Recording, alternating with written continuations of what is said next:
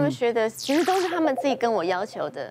他本来学了大提琴之后，虽然他很抗拒每天要练，但是他还是还是已经习惯性的会去拉。然后最近他又跟我多一个要求，就是说他想要学 guitar，因为他就可以自弹自唱。他在讲这个过程呢，他自己很兴奋，为什么？因为他很开心。妈妈啊，他很开心，骄傲，他很骄傲。你看我孩子这么样，很多我觉得父母亲会用这种方向去给孩子做一些那个啊。学习，像他就会跟我说，他们以后一定是斜杠人生，所以他觉得他要有一个嗯正直的职业，然后呢，他会烹饪，然后会如果会唱歌，然后会插花，他也可以去教别人。你们家小孩子好好早熟啊！对呀，太早。我觉得你们两个都好可怕哦。其实我很羡慕大家的小孩都有找到自己的兴趣，然后继续学下去了。有的时候哈。我们让他们学的才艺，有些时候想想好像是爸爸妈妈的兴趣。对，那时候要说服他们去学，或者说说服他们坚持下去，那真的是八仙过海，各显神通。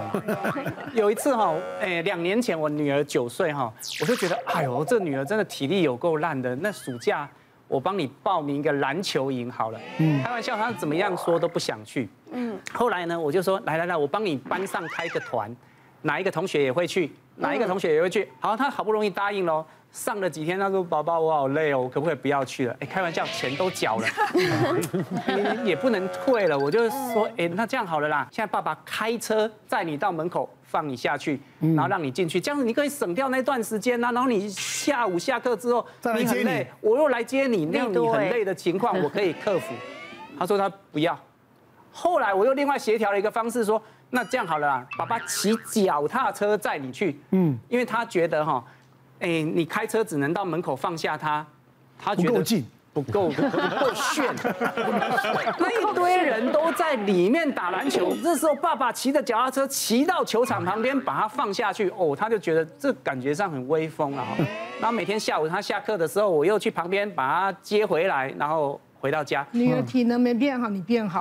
对对对，哎，我发现那个暑假是我这辈子体能最好的一个暑假，因为他体能没有进步，我的体能倒是进步很多。是啊，其实刚才那个篮球对孩子的体能其实真的有帮助哦。刚才是陈医师在讲，我其实一他一边讲我一边笑。今天我儿子也参加篮球，可是。可是我也曾经说，我就载你去学校啊，嗯，然后让你下车你就去，真的不用少那一段自己的走路。是，他跟我说，爸爸不要这样子，我体谅你，你连车都不要开，我反正我不要去上，那你也不用开车，我们大家都很省力。对，然后后来我就找了其他还有什么的好玩的。其实啊，对小男生来说哈，他希望能够炫，能够能够展现一些东西。我说有什么东西，他看到电视上面人家的那个攀岩。攀岩很酷啊，爬上去，甚至呢，他觉得那个人家爬到最高，然后很多人会欢呼，最后你可以，他就会人家帮你拉，让你可以滑下来，对，他觉得那个是很棒的事情。好，我就让他去。这件事情呢，其实对孩子来说呢，有什么样的很大的好处？第一个，当然他的手脚的力量可以增强。是，现在孩子真的，你说坐车啦，大众交通捷运系统啦，然后甚至学校里面都有电梯。走路的时间减少了，所以你基本体能不够。国外研究发现呢，其实他们会建议早上呢，小朋友不要送到学校门口，你应该送到前一个路口，让他自己走进去。早上的精神会变好，专注力会提升。嗯，还有一个就是手的部分，现在很多尤其小学生写功课耐力不够，不想写或字写不漂亮。其实那个不是握笔姿势的问题，而是小肌肉根本没有提升。所以利用攀岩，手脚都用到了，身体也用到了哦。那这个核心肌群用到了，在上课的时候当然可以坐得更久，坐着更挺。那其实老师看到他会给他鼓励，那变一个正向循环，孩子上课的表现会越来越棒。那那那打麻将可不可以？打麻将精细动作可以，打麻将可以训练孩子的触觉，手指手指的触觉。哎，我怎么讲到这里了？子全部要学打麻将啊，可以的。但是麻麻将是一个逻辑啊，它是逻辑跟下围棋是一样的。动脑的。我们在在临床上，我们的治疗室里面真的有一副麻将，我们真的是刺激孩子的手指头的触觉，真的很棒。我们曾经也玩过那个四驱车，嗯，带着孩子在现场去装那些东西，都是一些精细动作的训练。你你讲的很轻松啦，爸爸妈妈送孩子到门口，还要看到他走进去，对，还看到人影，哦哦进去了，才放心。谁放心啊？是孩子的安全环境没有那么安全环境，所以。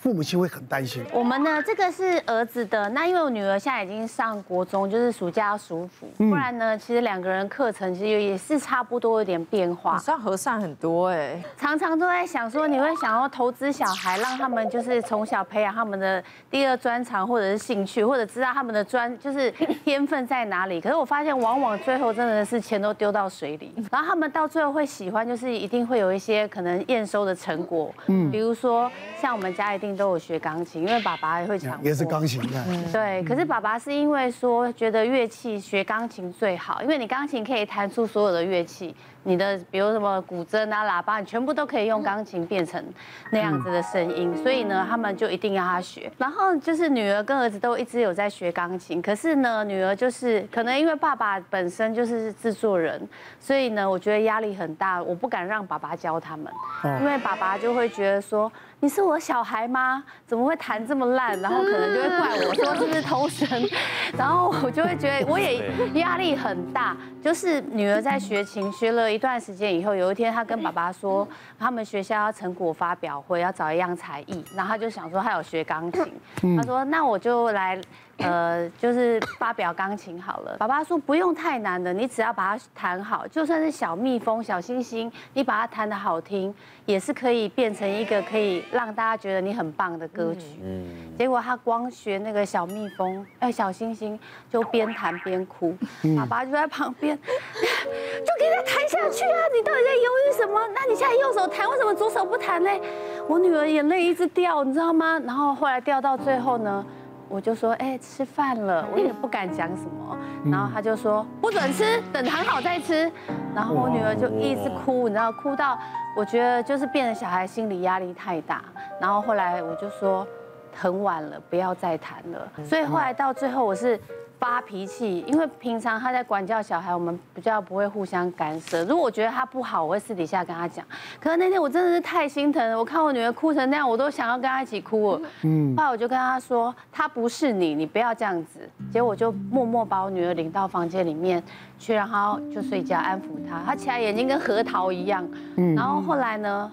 我女儿又找了一个借口，就说啊，我上国中什么，我现在开始课业很重，我不要再上钢琴课了。嗯，所以呢，之前的钱呢就废掉了。然后后来儿子开始学了以后呢，变成我老公就变很小心。儿子在练琴的时候，绝对不敢让爸爸看到。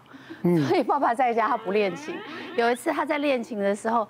那个国华老师竟然坐在门口，等到他练完，他才敢走进来。哇！就是怕他说他又忍不住会管教他。他要重男轻女啊！儿子还要躲在外面，儿子在在台湾，女孩骂骂到哭。不是他怕儿子也不学了，后来他发现小孩都不敢在他家，在家都不练琴，因为他在家的时候。嗯。所以后来开始我就让他上这些课，这些是目前有存活下来的，当然之前学的都丢到水里了。嗯。那我觉得英文课呢，就是很重要，因为像我们出去玩，有时候都会觉得。呃，沟通还蛮重要的，就像刚刚你们说的珠心算那些学了以后。小孩都觉得好无聊，嗯，他没有兴趣，他就很难专心，而且真的计算机就按一按就好了，但是英文你不可能拿翻译机给人家看嘛，所以我觉得英文是一定要一直学下去的语言。然后高尔夫呢，当然就是爸爸的，就是爸爸的爸爸的爱好，最讨厌运动就是高尔夫球，我也是，就是最无聊的运动。对，就小孩也会觉得很无聊。对，但是呢，高尔夫球你打到很好的时候是会上瘾的。你看打高尔夫球的人都是得球癌，家庭都没有。幸福，因为所以你要把家里都丢掉了。对，因为他打的时间太长了。对。然后呢，他一直觉得说。爸爸呢，就是遗憾太小的时候呢，就是没有那个家庭跟那个阿妈没有那种尝试说要让他学高尔夫球。那他现在无师自通打的也算是很好，就常常带钱回家。然后所以他常常带钱回家，就是一定要这样小抓一下。我今天打，然后回来分我，所以我还蛮乐意，就是当那个 靠车为生吗？就是加减补贴。然后呢，我就觉得说高尔夫球。是爸爸喜欢，但是爸爸觉得说一开始还是要让他去给教练教，然后等到有基本功的时候，他再带他下场打。嗯，然后呢，打了一段时间以后，就是去年的暑假打完了以后呢，就开始大家大家下场，大家下场一次以后，我儿子就整个吓到。你知道那个暑假有多热吗？是啊，真的，然后就在那边晒，我陪他们一起去打，真的是十八洞打不完，太晒了，而且一定要穿长袖、穿长裤，不然会晒伤。晒伤，对。对，然后打到大概十五个洞的时候，我们还有开车，他就 倒在。椅子上，他说我没有办法了，不要再叫我打了。我说还有三洞哎，而且假日打很贵，好，我真的走不动了。后来呢，就是默默的，一开始还蛮喜欢打的，后来下场以后完全吓到。别忘了订阅我们 YouTube 频道，并按下小铃铛，收看我们最新的影片。想要看更多精彩内容，快点选旁边的影片哦。